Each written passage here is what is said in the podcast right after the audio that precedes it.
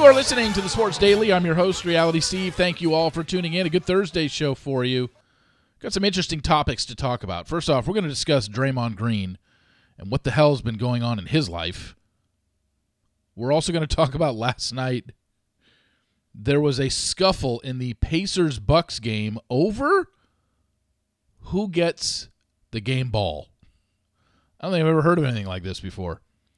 NFL officiating is making some news. I've got some thoughts on that, and we're going to look forward uh, to some NFL games this weekend, kind of give you a preview of some of the games that uh, we're looking at. A lot of low lines this week in the NFL, a lot of close matchups. We'll get to all that momentarily. But let's start off with Draymond Green, who was suspended indefinitely yesterday by the NBA. He will not be allowed back until he completes counseling and until the league determines they feel he's fit to come back. If you didn't see what happened the other night, posting up against Jusuf Nurkic of the Suns, just kind of swung his arm around and whacked Nurkic in the face. One of many incidents that are revolving around Draymond Green. And overall, it's hurting the Warriors team. They're now two and six in games that he is ejected from. And he is now becoming a topic of conversation when it comes to is it time to move on from Draymond Green? This offseason, they obviously sided with Draymond as they dumped Jordan Poole, the guy Draymond punched in the face during a preseason practice last year, which he ended up admitting at the end of the season pretty much derailed the Warriors season and said he could never get back to that level of I guess honesty and openness with his teammates because of what he did. And I guess he took responsibility for it and owned up to it, but he didn't own up to it until after the year. Like during the year, he was talking about it like, hey, we're good, it's behind us. But after the year is over and they don't end up getting to the Western Conference finals or even the NBA finals, obviously, he turns around and says, you know what, I just, it was my fault. So I guess points for that, but we all knew it was your fault, and we all knew something was wrong with the Warriors team last year. This year, there's no Jordan Poole to blame. Draymond, to me, is turning into Dennis Rodman, where it's like, great player. When he's out on the court, he helps your team, but at any given moment during a game, he can snap. And it's like you have to walk around, uh, walk on eggshells with him. And the thing is, Draymond's played like this his whole life. He's played with a chip on his shoulder. It's where it's gotten him in the NBA because look, Draymond is not a ball handler. He's not a three point shooter. He's out there for rebounding, defense, and leadership. So when he's out on the court, especially when we talk about today's NBA, where if you can't score and you're not a threat, you're basically playing four on five on offense. And that's what the Warriors are doing every single time Draymond Green's out on the court but yet he's one of the most important players, and he's probably the key cog in the Warriors system that has made them this mini dynasty that they've had with four titles in the last, what, eight seasons. If Draymond Green's not part of this team, they don't win four titles in eight seasons. It just doesn't happen. He is the one that, when he's right and when his mind is in the right place, he holds that team together and he's the leader defensively. The problem now is is he hurting them more than he's helping them. You can't just keep getting ejected from games because you feel like flying off the handle. The thing with Nurkic the other night was so ridiculous. It didn't need to happen. They didn't really really get in a scuffle. It just I don't know. He and Draymond admitted after the game he was just trying to basically draw a foul, and he was kind of over exaggerating. And yet, in that over exaggeration, he swung his arm, and it looked like he did a full punch of Nurkic. So I don't know if there's something going on in this guy's personal life that's making him do this, but his head is not right right now. So do you give up on him already? Do you immediately cut ties? I don't think Golden State is going to do that. The question is, should they? There are people in the NBA circles that believe this is the last straw. And they think that Golden State, if they are going to make any sort of run at an NBA championship this year, that they have to cut ties with him. I don't see that being the case, but he definitely needs to change. So I, I don't see them trading him this year. But I think when he comes back from this indefinite suspension and goes through counseling and addresses whatever issues are going on and what's causing him to just constantly act up every single game and do something to get himself ejected or get himself suspended. If he comes back and still doesn't clean up his act, I think at the end of the year, depending on what Golden State does in the playoffs, but if his head's not right, they're not going anywhere deep in the playoffs. Then I think they move from him at the end of the year. And the thing is, he's got it so good in Golden State. Like, look at what you've built with you, Clay, and Steph. Four titles in eight years. And I, I just don't know why he would be so upset. Not to mention, this past offseason, he got paid. Like, there was a debate last year are they going to pay Jordan Poole? Well, they did pay him, and that's, I think that led to a lot of Draymond's frustration and why he hauled off and wailed on him in the practice and punched him in the face. But this offseason, they made a decision. You know what, Draymond? You're our guy. We will get rid of Jordan Poole. And they did. And Jordan Poole didn't help them at all last year. He was terrible. Now, he might have been mentally affected by everything that Draymond did, and it just might have been tough to ever get over that. But he wasn't good for them last year. So it made basketball sense to get rid of Jordan Poole. But here's Draymond now, who sees that the team backed him and they gave him a contract, a nice four year, $100 million contract this past offseason. So, I mean, he's got it all. He's got the money, he's got the rings, he's won Defensive Player of the Year at least once, but I think twice. Why is this guy so angry? And maybe we'll never know the real answer. I, I, I don't know. I don't want to psychoanalyze him. But when you have it as good as he does, you've got to control yourself. And you can't fly off the handle on something as innocent as trying to post up Jusuf Nurkic. You know? He really needs to take this time out and realize I am hurting my team more than I'm helping them. You would think that'd be easy for him to do to understand. But it's not. I, and and maybe there's a, maybe there's a psychological thing with him where maybe Draymond is sitting there going, I'm just not as good as I once was. And I'm frustrated that I'm not as good as I once was. So I got to resort to dirty tactics to get to where I need to be on the court. I, but I don't know. I mean, the couple games that he was back before this suspension again did pretty well. You know, you look at his line in the box score, and it's like roughly the same thing every every game, between eight and twelve points, between you know six and ten rebounds, and five and eight assists. Like it's just like if you see a line, a stat line of 11, 9, and 8 from Draymond. Like, that's what he does. He impacts the game way more than the stat line. But he can't impact the game if he's not in the game. And these suspensions, this is the second time he's been suspended this year. This one's going to be a little bit longer. My guess is he's probably going to be out six to eight games. And then he'll come back. But if there's another incident after he comes back this year, I don't know if the Warriors can just cut ties with him mid-season. I don't think they would do that to a guy of his stature and a guy they just gave four years and $100 million to. But I think that the writing would be on the wall that maybe they would bench him for the rest of the year, which is essentially, I guess, cutting him. But maybe they would just say, we're reducing your role until you figure it out.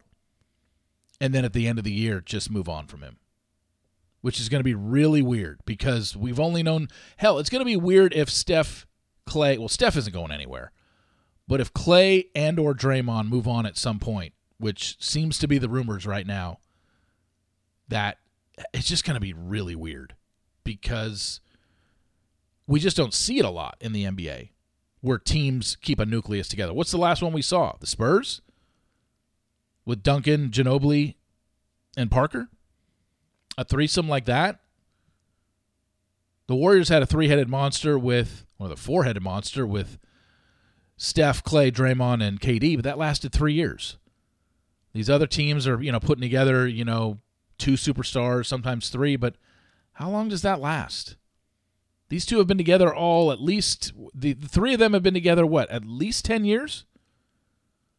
Just don't see that anymore but it's going to be weird because if Draymond doesn't turn his act around they're going to get rid of him. They're either going to trade or they will flat out release him at the end of the year. And I mean somebody was going to pick him up but Golden State might just say you know what?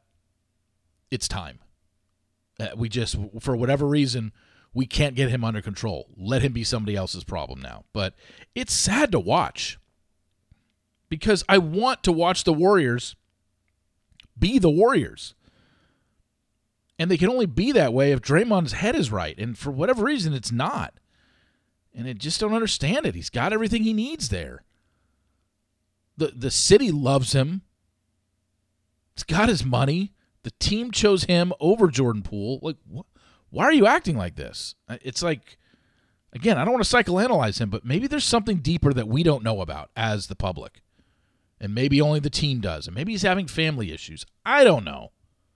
But man, he cannot keep himself straight. And it's going to cost him if he doesn't turn his act around. So did you see last night in the NBA? Bucks played the Pacers. Bucks ended up winning. Giannis had 64 points. He had t- over 20 field goals and over 20 free throws, which is crazy. But after the game, there was this scuffle because Giannis wanted the game ball. And the Pacers had taken the game ball because rookie Oscar Tshiebwe, who was the former player of the year in college basketball at Kentucky, had um, scored his, his first official NBA point in the game. So they wanted to get the game ball for him. But Giannis wanted it. And when I saw this, I was like, I mean, yeah, 64 point game, big deal for Giannis. It's the most he's ever scored in a game. Maybe he wants the game ball, but it's just like it's a it's a basketball. Like what? But you read the reports, and Giannis wanted the ball to give to Damian Lillard who had made his 2,451st career three pointer on Wednesday night, which moved him into fifth place in NBA history. And that's what Giannis said after the game. I understand when you score your first point in the NBA, you want to have the ball or whatever the case may be. But at the end of the day, you're talking about the guy that just skipped Kyle Korver in the all time list. In my opinion, we should all stop what we're doing and appreciate greatness. So it had nothing to do with Giannis wanting the ball for himself because he scored 64. He wanted it because Damian Lillard moved into fifth place in the all time three point list. Giannis was 20 of 28 from the field and 24 of 32 on free throws and had 14 rebounds. First player in NBA history to have at least 20 field goals and 20 free throws in a game while shooting at least 70% in each. It's also the most points with fewer than 30 field goals attempts in NBA history. So, great game by Giannis, but I mean, it's a basketball guy. I understand he wanted to do it for his teammate, but it's still a basketball. By the way, have anybody been paying attention to the fact that we have two major, major losing streaks in the NBA currently going? Philadelphia beat Detroit last night, 129 111. The Detroit Pistons started out the season 2 and 1. Not a bad start for the Pistons. Since then, they've lost 21 straight. they're two and 22. Like, what? How do you lose 21 straight in the NBA? I, I, I, mean, these are all professionals, but they're 2 and 22. And after the Lakers beat the Spurs last night, 119 116, the Spurs, who started the season 3 and 2, have lost 18 in a row. I, I don't, and especially since you know, I was to say like most NBA teams when they're playing the Spurs now or playing the Pistons, that's where they're to rest their players. You would just think by accident one of these nights the Pistons or the Spurs to have a great shooting game and just it just it happens. 21 in a row for the Pistons and 18 in a row for the Spurs. Lakers didn't have LeBron last night, didn't matter they beat the Spurs. I just I don't get it. That's a bad bad basketball. But what are you going to do? NFL officiating is starting to come under fire with, you know, especially after what happened this past Sunday, and the NFL is starting to look into things now. There, there's only there's only so much you can do because the game moves at such a fast pace. It's very hard, especially when there's you know, a guy, you know, when we watch stuff on replay, especially when it's like a fumble or something, and it's like, oh, was his knee down before the ball came out? In fast motion, in real time, you're basically just guessing as a referee.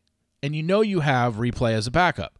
The thing with replay is it shouldn't take as long as it does because the second we usually see it on TV in a slowed down version, we're all sitting at home going, oh, yeah, that was a fumble, or oh, no, it wasn't. They sit there and they pause it, they freeze frame it. It's very easy. It just seems like, why does it take so long on television and for them to do it out there? I don't know. But penalties are up. They're averaging 6.6 penalties a game this year. That's the highest it's been since, excuse me, 7.2. Um, up six up from 6.6 last year. So 7.2 penalties being called a game that aren't declined. That's the highest it's been since 2019 when it was 8.1 penalties a game. So criticism happens every year. Officiating is going to be criticized every year because you have humans calling a very fast paced game and it's damn near impossible. So human error is going to happen. It's just a matter of can we fix it up on the back end when we go to replay. The whole point of replay is getting it right. And I understand humans getting the play wrong when, yeah, you've seen how some of the close some of these fumbles are. Did he get his feet down in bounds? At full speed, it's almost impossible even if you're standing right there as the ref, sometimes when we see it on the TV, we're just like, "Oh my God, was his toe in? Is there a is there a blade of green grass in between his cleat and the sideline?" Like, even in slow motion, sometimes we can't know that. So how's an official going to know that? It's just a guess. But criticism is up by the NFL in in the NFL officiating. It's nothing new. They're going to look at it, but I, I just don't know what you can do to change it, other than just replay a lot of stuff and just make your replay quicker. Now, there are officiating meetings this week in the NFL. It doesn't look like they're going to ban the tush push play by the Eagles. I was all for banning it because I was like, I want people to run a normal play. But now I'm just like, I think this is hilarious that the Eagles are so much better at this than every other team in the NFL. What are they? They've converted like 56 of the last 59 times they've done it. Why can't every other team in the NFL do it? Why why are the Eagles so good at it? I have no idea, but they are. So why are you going to penalize a team for doing something really good? Doesn't make a lot of sense.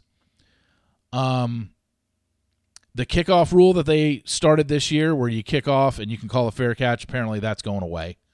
That's going to be something that changes. So that was a one-year stopgap this year. I think they should do exactly what the XFL does on their kickoffs. Like that's the whole point of kickoffs and why they wanted to control it because they didn't want guys having a 70 yard head start running at full speed to a guy running at them. I get that. Then do exactly what the XFL did. It's a genius, genius way to do your kickoff. You have the kicker by himself on his own 30 yard line. He kicks off. Your team, that's part of the kickoff team, is at the other team's 35.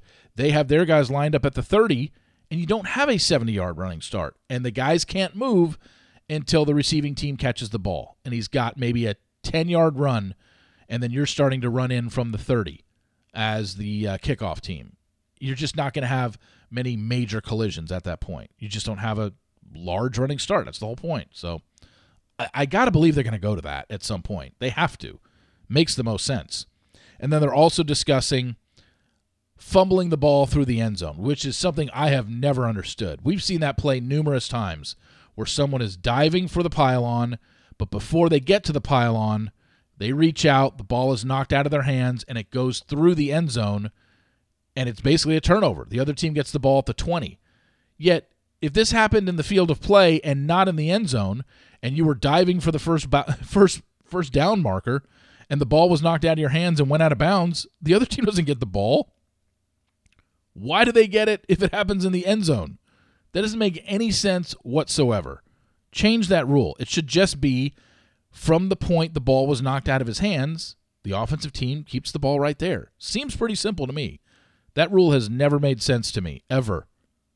And hopefully that changes. But those are the ones, apparently, that they're looking in to changing. Did you look at the NFL slate this weekend, especially the gambling lines? 16 NFL games this weekend, 11 of them have a line of minus four or less. And you got one, two, three, four, five, six, seven, eight. Eight of those 11 are three or less. so I, I just, you're getting to a point in the season where it's going to get tough. Like we're on a roll. Last two weeks, we've had really good weeks, six and one and five and two. So we're 11 and three over the last two weeks gambling. I'm already telling you, this week's going to be tough because these lines are so tight right now. And you're looking at, there's so many divisional matchups, you know, Falcons, Panthers. The Atlanta Falcons, while they are six and seven, they're not a great team. Carolina Panthers are one and what, 12? Yeah. Six and seven versus one and 12. Falcons in Carolina, yet they're only laying three points. Of course, the public is going to look at that and be like, what? The Carolina Panthers are only getting three points? They've won one game all year. I'm telling you right now, I'm leaning towards the Panthers because they've shown that they can play. They play better at home. The other week, they on the road at Tampa, getting three and a half. They lost by three. Like, and the Falcons aren't any world beaters. We know this. And it's a divisional game. These teams are familiar with each other. Texans and Titans.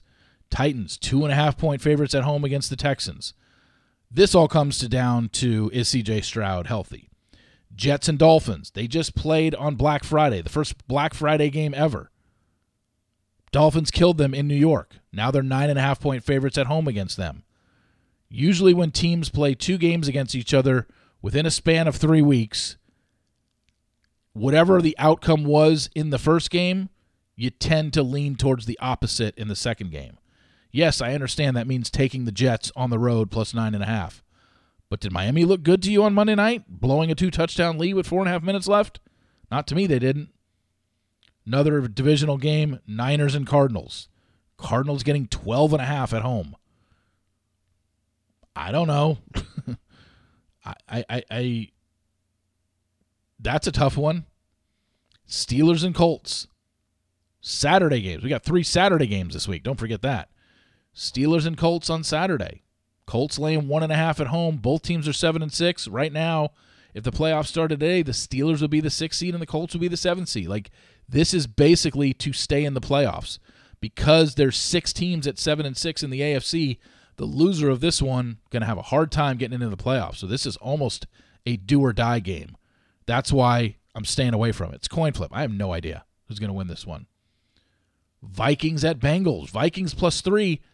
They're starting Nick Mullens, and the Bengals are only three point home favorites. Like, that line stinks to me. Why are the Vikings only three point underdogs starting Nick Mullens, who hasn't started a game all year?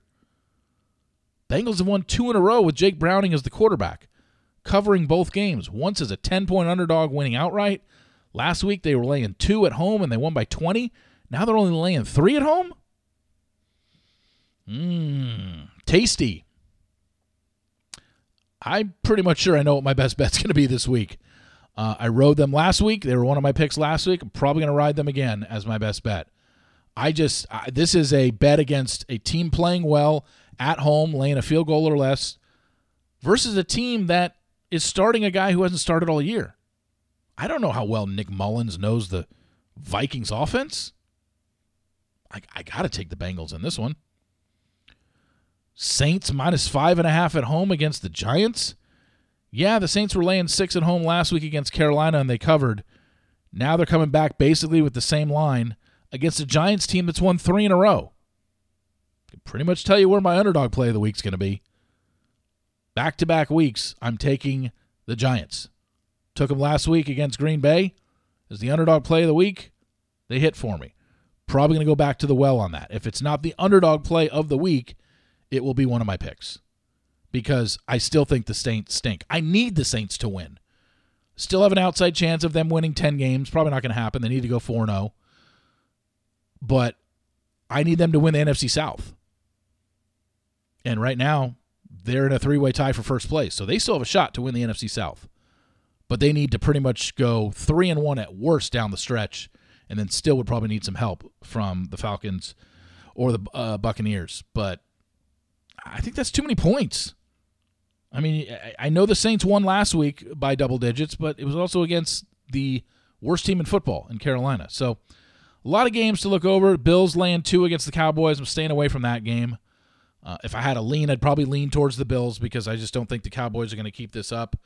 Um, they're a different team on the road when they play on the road. So, uh, not that they lose all the time they go on the road, but they just don't blow people out. It's just a different game. Buffalo is basically in do or die mode. Buffalo has to essentially win out if they want any shot at the playoffs. You have to win this game if you're Buffalo at home. And you know, we'll we'll you'll have my plays uh, tomorrow, but I've given you two of them at least, if not three, and we'll we'll we'll we'll place them of which ones I like the strongest in terms of you know the best bet and the underdog play and whatever. But um, there's a lot of close lines this week. Just keep that in mind. Anyway, thank you all for listening. I really appreciate it. Please follow me on Apple Podcasts. Also, rate and review. Tell your friends about this podcast. Let them know all about it. And we're back tomorrow with yet another Sports Daily. So, again, thank you for listening. I really appreciate it. And remember, sports will always be the greatest reality show on television. See you!